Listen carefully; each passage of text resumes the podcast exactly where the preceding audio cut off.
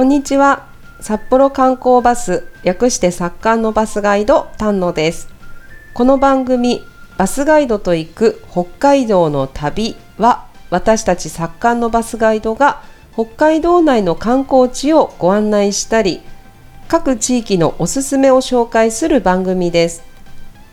旅先に向かう車のドライブ中や旅の計画を立てる時などに聞いていただきこれから行く場所の予習をしていただいたり行った先の観光地で案内を聞きながら観光を楽しんでいただいたりして皆さんの北海道旅行が少し充実したものになれば嬉しく思います。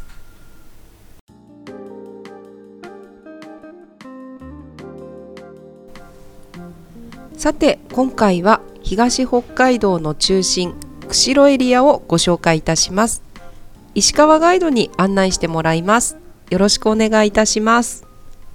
皆様こんにちは。作家のバスガイド石川です。紹介にありました通り今回は東北海道の中心釧路エリアについてご案内いたします。釧路は釧路湿原国立公園と阿寒摩周国立公園の2つの国立公園があり自然あふれるエリアとなっております。今回はどんなスポットを紹介してもらえますか？はい釧路は四季によってそれぞれの顔を持つ地域ですが今回いくつかのエリアに分けてご紹介してまいります。まず今回は秋から冬にかけて出会うことができる釧路湿原を代表する単調についてご紹介してまいります。よろしくお願いいたします。それでは本日は釧路を代表する単調についてご紹介いたします。単調は日本の野鳥の中で最も大きく全長1メートル40センチ翼を広げると2メートル40センチもあります。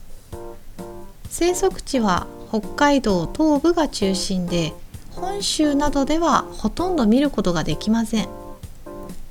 日本では7種類の鶴が観察されておりますが国内で繁殖するのは単調1種類でございます。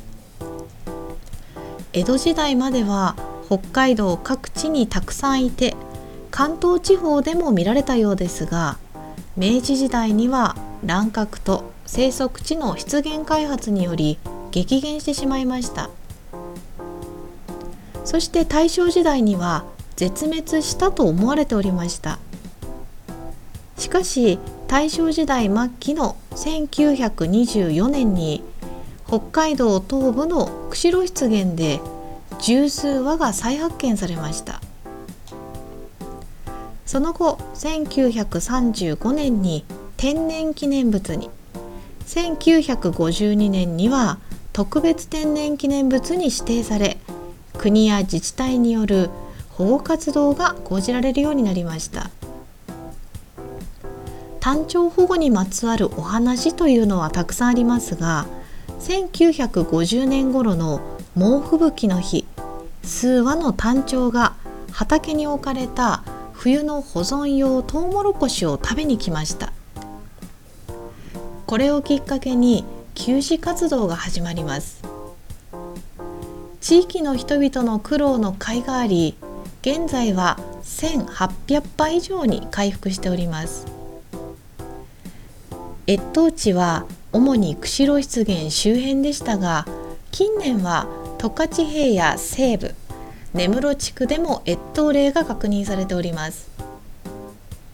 さらに2015年には札幌上空でも確認をされ少しずつ各地で姿を見せるようになっております。ところで単調という名前の由来はご存知でしょうか？単調の単というのは赤い。蝶はてっぺんという意味で頭頂部が赤いことから名付けられております。アイヌ語ではサルルンカムイ。出現の神という意味でございます。そんな神々しく美しい姿の単調は見た目ではオスとメスの判別がつかず夫婦で鳴き合う声で見分けることができるようです。オスがコーッと先に鳴くとメスがカッカと、えー、続けて鳴きます。この行動はつがいになった鶴の周囲への縄張り宣言とお互いの絆を確かめるためと言われております。そんな単調ですがまず現在10月から11月に単調は鶴居村や阿寒町などの給仕場へ集まるようになります。そして12月から1月が単調の集まる数が最も多い時期で夕暮れの空をバックにねぐらへ向けて群れで一斉に飛び立つ姿は圧巻でございます。そして2月は求愛の時期でございます。オスとメスの求愛ダンスが見られるのはこの頃です。そして3月は親鳥が幼鳥を追い払う子別れの時期となっております。そこから夏にかけてはタンチョウというのは湿原の奥地で暮らしていきます。ではそんなタンチョウを観察できる場所というのがまず1箇所目季節天候問わずタンチョウを観察できる釧路市タンチョウ鶴自然公園でございます。ここはタンチョウの飼育や保護を行う施設で自然に近い形で飼育されております。またここは鶴になったおじさんとして有名な初代園長高橋良二さんがいらっしゃったところで親鳥の代わりに幼鳥に飛び方を教えた人工飼育の権威でございます。ここは世界的に優れた人工孵化と飼育技術を持つ施設として知られておりますのでタイミングが合えば5月から6月には可愛らしいヒナに会えるかもしれません。そして2か所目は鶴居村にございます。鶴居伊藤単調サンクチュアリでございます。ここは単調の生息地越冬地の環境保全をしている施設で冬期間給仕が行われております。基本的には1日1回午前9時頃に給仕が行われております、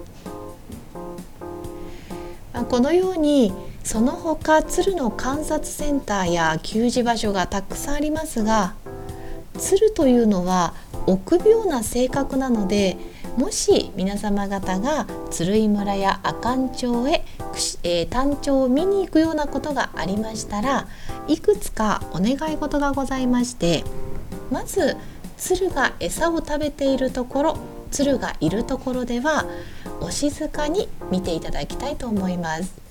大きな声で話をしたりすると鶴は驚いてしまうことがありますので見る時には静かな声でえー、そしてもう一つは鶴というのは真っ赤な色というのを怖がる性質がありますので例えば真っ赤な傘を鶴の近くで開いてしまったりですとか、まあ、全身真っ赤な格好をしていると鶴、えー、びっくりしてその場を逃げてしまうことがあるようです。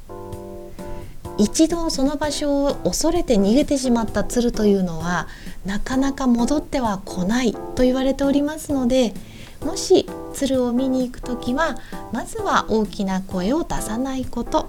そして、まあ、傘ですとかそういったものを鶴の近くで開かないこと。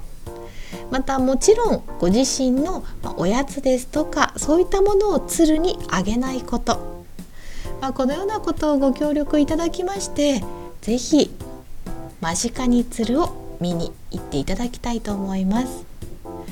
どうぞ単調鶴に会いに釧路の方へお越しください。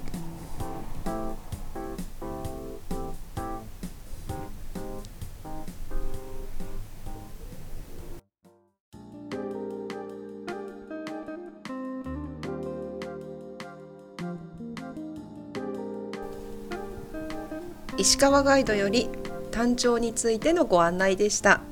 実際に単調を見に行く道中で聞きながらお好みのスポットに行っていただきたいと思います。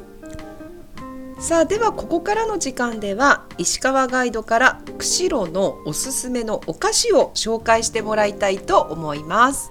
はい。今回は単調についてお話をしましたので単調にまつわる釧路メーカーをご紹介したいと思います。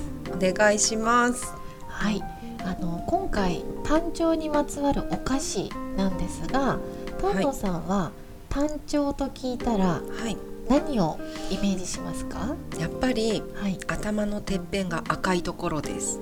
そうですよね、はい。単調という名前の由来にもなっているほどなので、はい。まあそこをイメージするんですがはいお菓子としてはうん。まだ登場してないんです。うーん違うんですね。はい。あ、わかった。お。タンチョウははい。日本一大きな鳥なので、はい。ビッグサイズなお菓子。2メートル超えの、はい。い、や夢のあるお菓子だとは思うんですけど。違いますよね。そうなんです、はい。あの単調ってはい。卵を産みますよね。あヒナを産む時。タンチョウの卵？お知ってました？え知らないです。あ今お菓子の名前。あタンチョウの卵っていうお菓子ですか？あそうなんです。え正解しちゃった。そうそのまんまなんです、あの単調の卵を見立てた、はい。単調の卵とえー、いうお菓子。えー、かわいいです可ね愛いんです。このお菓子、はい。1960年創業のはい。長谷製菓株式会社というお菓子屋さんから出しているものではい。あのこのお店なんですが霧の間集湖はい。ありますよね、はい。その麓のお菓子屋さんになってます、なので、まあ、釧路のものだけではなくて、はい。赤馬州国立公園に関するお菓子とか、まあ、そういった地元ならではのものをたくさん出しているところなんですけどもはい。この単調の卵というお菓子に関してはどんなものかというと卵の黄身に見立てた白あんをカステラ生地で包んでいて、うんでホワイトチョコレートでコーティングをして卵に見立てたえー、お菓子になっています。そ。美味しいんです。う。えー。はい。えちなみにサイズはどれぐらいですか？サイズははい。あの鶏の卵、はい。通常皆様がこう食べている、はい。あの卵よりちょっと小さめです。あじゃあ結構食べやすい感じの。そうです。えー食べやすい。そうですね。はい。ちょっと小さめぐらいかなと思います。でこれえっ、と甘さがはい。控えめなんですよね。あの結構甘そうな感じうんするじゃないですか、でも甘さはどちらかというと控えめで、はい。まあ、あの卵よりは少し小さめのサイズうん。になってます。で包み紙が単調のイラストが書いてあって、えー、かわいいですそうねなんですよ。なのでお菓子をこう出すまでにも単調らしさをはい。出しているものになってます。であの黄身に見立てた白あんをカステラで包んでてホワイトチョコでコーティングしてるのではい。あの和菓子うんとしても合いますし、うでも洋菓子としてうもん。ぴったり合うので飲み物なんかはコーヒーでも合いますしお茶は緑茶とか北海道でいう番茶とか、はい。あの何の飲み物にも合うので、本当に和菓子洋菓子どちら好きな方にも合うんじゃないかなと思います。はい。はい、ちなみにこの単調の卵なんですけどもはい。売り上げの一部を鶴の保護活動のために役立ててます。素敵そうなんです。なのではい。単調の卵をお買い求めいただいてはい。食べていただくとはい。甘さ控えめでうんでも口の中にこうちょっとあんとかカステラとかホワイトチョコレートの風味が広がるのではい。口にもあとは鳥たちにも優しいお菓子です。うまい。はい、ありがとうございます。まあ、なので、あの本当に、えー、と売上の一部を鶴の保護活動のために一部使っているそうなので、はい。まあ、ぜひ皆様にも、えー釧路管内空港の売店とか道の駅とかあとは商業施設とかあと道東方面のお土産屋さんなんかには大体置いてますのでぜひ鶴のためにも皆様のお口のためにもいいと思いますのでお買い求めいただきたいと思いますはい、ありがとうございます。はい他にもありますか？そうもう一つ実は、はい誕生にまつわるお菓子があってはいあのよくスーパーとかはい。コンビニとかコンビニ？でも売っていて本当にもう小さい子から大人まで多分みんな好きだと思うんですけど卵ボーロ。あー卵ボーロ懐かしい。みんな好きじゃないですか。みんな好きだし絶対子供の頃食べてますよね。ね。あれ癖になるはい。お菓子ですよね。そのボーロを使った誕生ボーロ。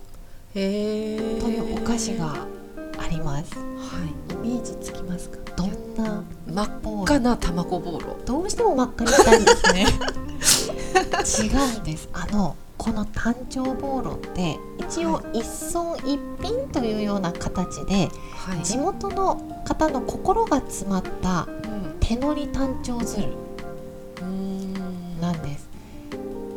これ卵ボーロってあのすごいちっちゃいじゃないですか、うんすよね。あの卵ボーロにはい。本当に一つ一つ手作業ではい。誕生の顔を描いてるんですよ、かわいい。可愛いんです。なので一つ一つ手作業なのでえ目とかくちばしとかあるっていうこありまとですすか？でちゃんとあのお好きなはい。頭の赤い部分もちゃんと 赤もある。あるので一つ一つちょっとずつ顔が違ったりするので、えー並べてみるとすごい可愛くてではいたまにはい。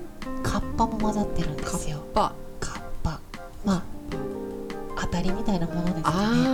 たまにちょっと一個だけカッパが混ざってたりもします。え、カッパということは赤い部分が緑？そうお皿の絵になってえー、それも可愛い。それを探していただくのもはい。楽しいお菓子で。それは楽しいですね。はい、でこれは買えるところが結構限定してましてはい。あの道の駅。はい。阿寒誕生の里。はい。というところで基本的に販売してます。はい。でこれ2016年にはい。道東阿寒インターチェンジが開通しました。はい。でそれにちなんで阿寒を訪れる人のためにこの土地らしいものをと考えて用意したものが誕生ボーロになってます。そうなんですね。じゃあ割と新しいお菓子なんですね。そうですね。あの本当に高速道路が伸びたのではい。それにちなんで、まあ、多くの方が来てくれるということから何か一村一品的なものがないかということで。へえ。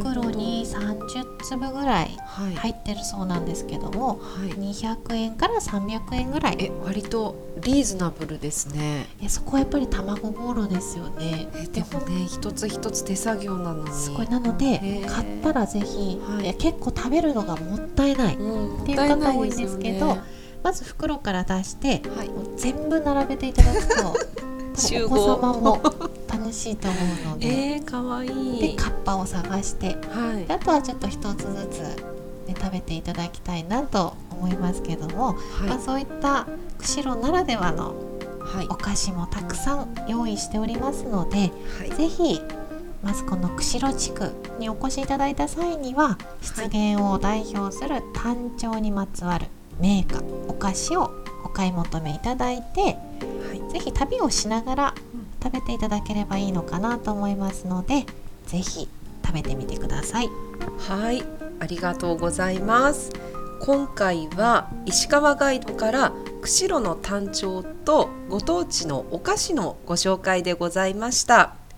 以上が釧路エリアのご案内です。またぜひ次もお聞きいただきたいと思います。